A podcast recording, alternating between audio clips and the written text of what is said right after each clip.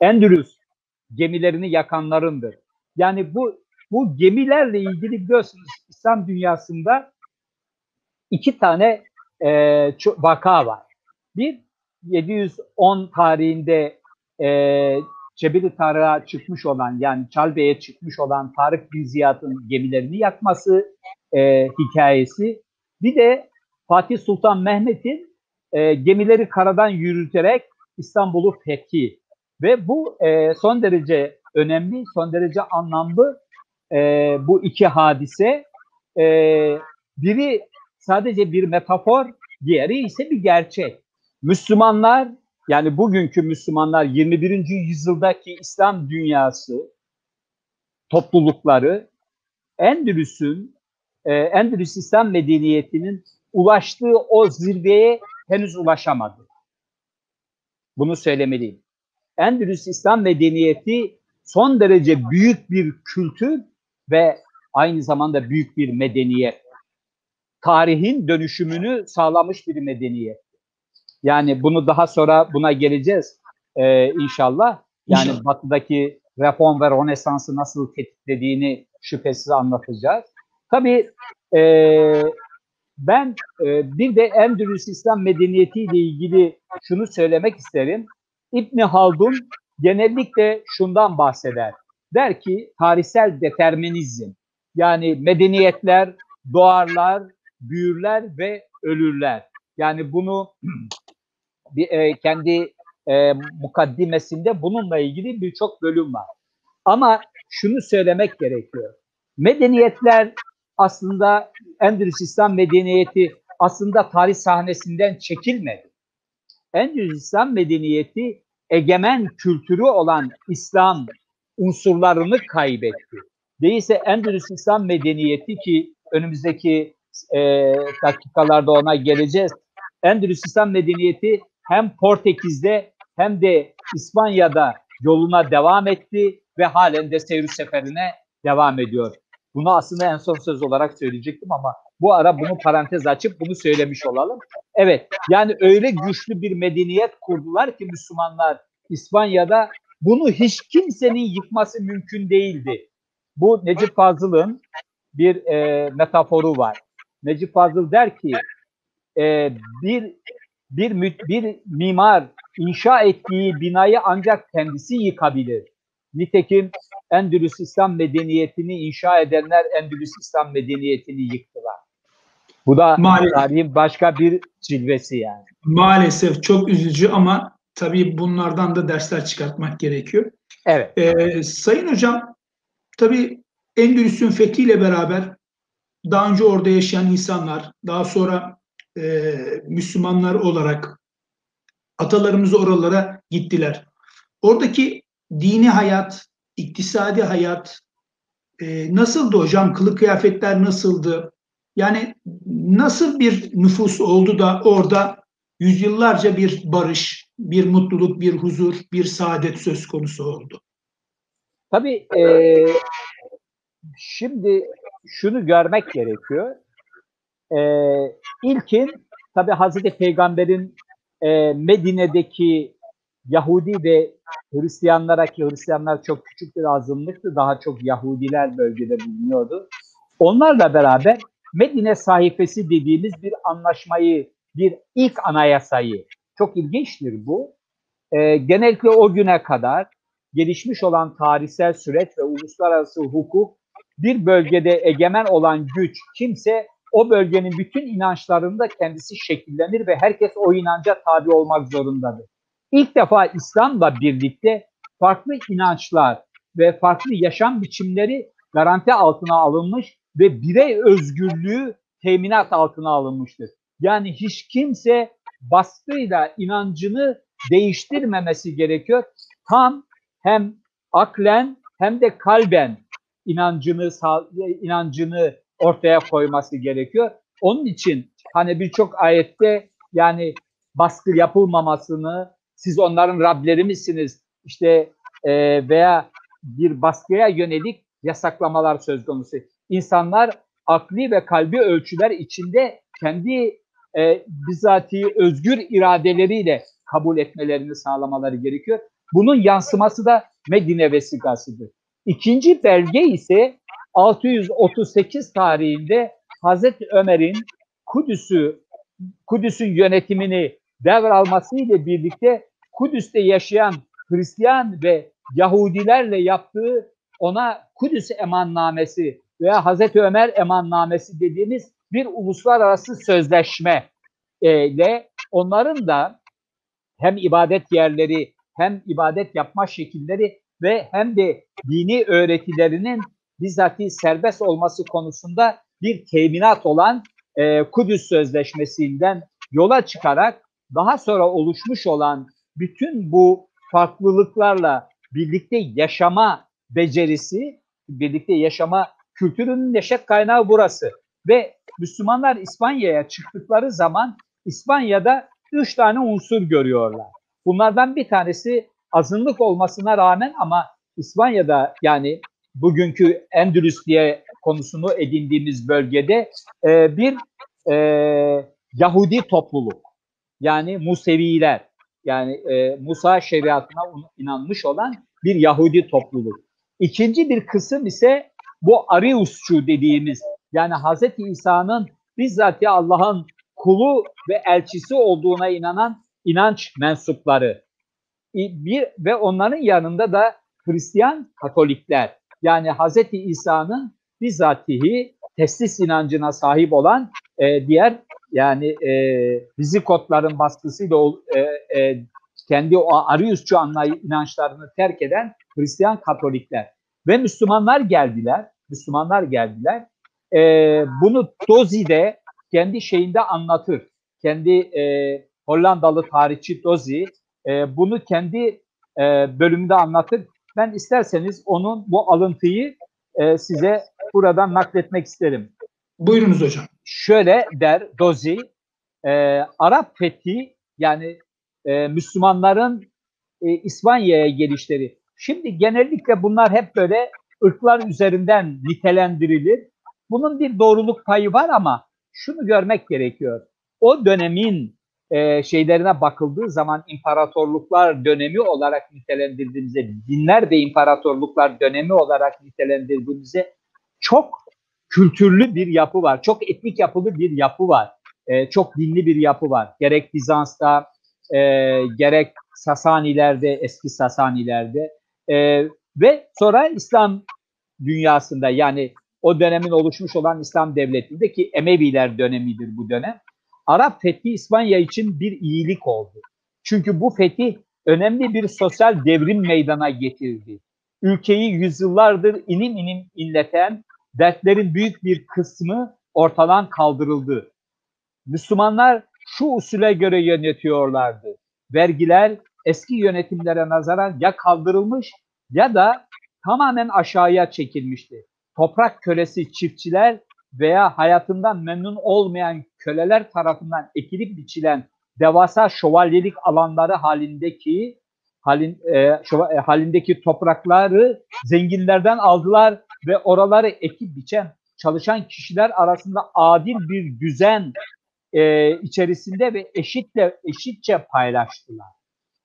E, yeni sahipler büyük bir azim ve gayretle çalıştılar ve çok iyi mahsuller elde ettiler. Ticaret ezici kısıtlamalardan, haksız rekabetten ve çok ağır vergilerden kurtuldu ve adam akıllı gelişti. Kur'an yani şeriat kölelere adil bir bedel ödeme karşılığında hürriyetlerini kazanma hakkı tanıyordu. Yani Kur'an aslında köleliği ortadan kaldırıyordu. Kölelere e, bir adil e, ve eşit muamele yapılmasını öngörüyor, öngörüyordu. E, bu da yeni bir enerji meydana getirdi.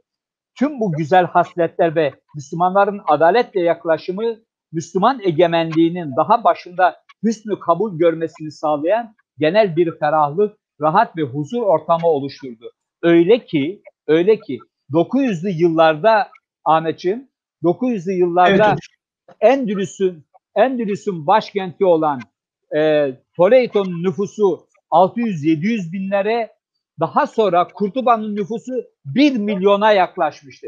Şimdi bakın size bu çok e, tabii e, şu anda e, aşağı yukarı e, giren çıkan gündelik nüfusu 24 milyona yaklaşmış olan İstanbul'dan 1 milyonluk Kurt, e, Kurtubaş şehrini e, tanımlamış olmak çok fazla etkileyici olmuyor.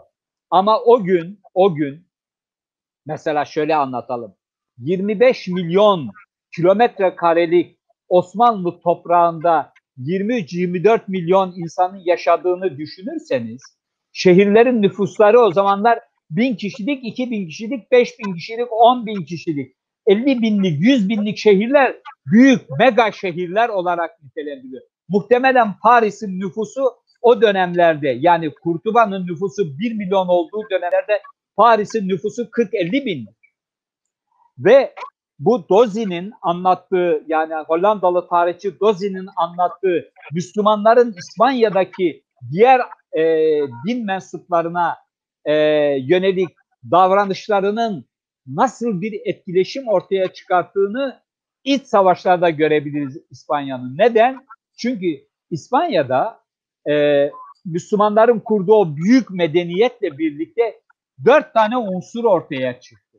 Bunlardan bir tanesi Şanlılar, bir tanesi Yemenliler, bir tanesi Mağripliler yani Berberiler, bir tanesi de yerli Müslümanlar.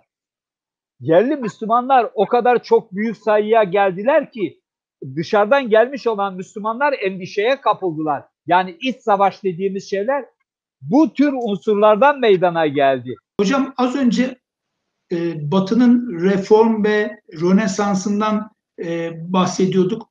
Ben hemen orada e, bir soru şekline geçirmek istiyorum. Endülüs medeniyetinin Batı düşüncesine tesiri nasıl olmuştur Sayın Hocam? Şöyle anlatabilirim. Ee, Batı dünyasını etkileyen iki tane unsur var. Bunlardan bir tanesi Endülüs İslam medeniyeti, bir tanesi de Haçlı istilası.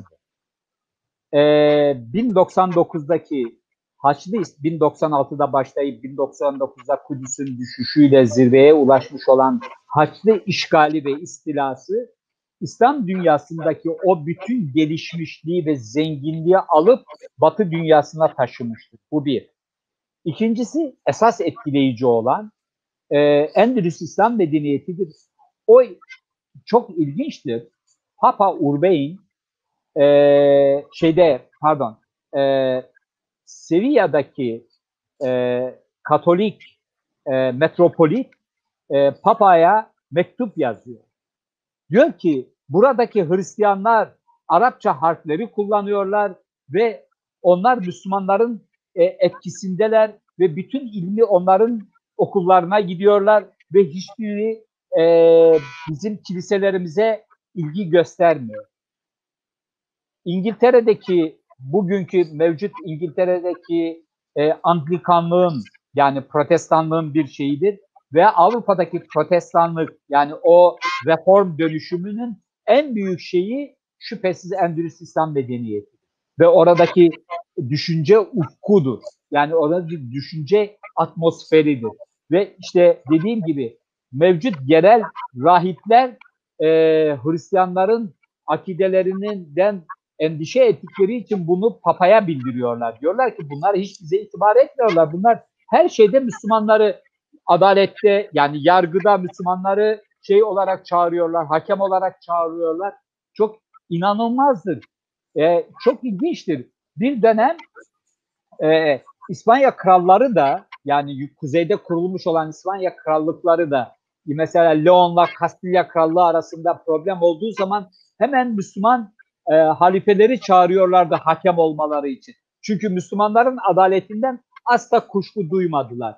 Ve bu şeydeki Endülüs İslam medeniyetindeki şehirleşme, mimari, ilim bu çok önemli. Tıp, tıp, ziraat, sanat bütün bunlar Batı dünyasını son derece derinden etkilemişlerdir. Bunun için e, takdir edersiniz ki Fransız e, fizikçi Kür'ün dediği bir şey var. E, o der ki Endülüs İslam medeniyetinden bizim elimize 30 tane kitap kaldı. Biz onlar onlarla beraber e, ayı fethet, şey, aya çıktık. Yani uzaya çıktı. Galaksiler Eğer- arası e, Eğer diyor galaksi- bütünü bizim elimizde kalsaydı galaksiler arasında dolaşıyor olacak.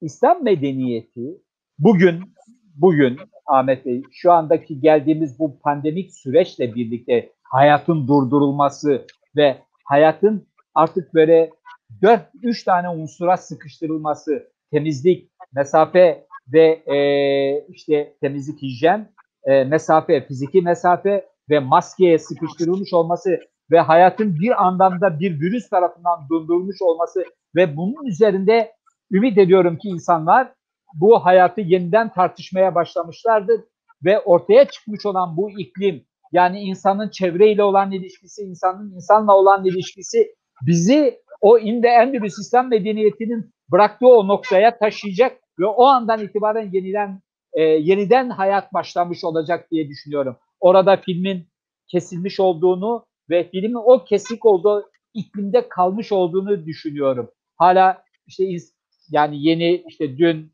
e, Tarım ve e, Orman Bakanımız e, ile Milli Eğitim Bakanımız e, uzaydaki astronotlarla bir e, telefon görüşmesi yapmışlar galiba. E, onu seyrettim.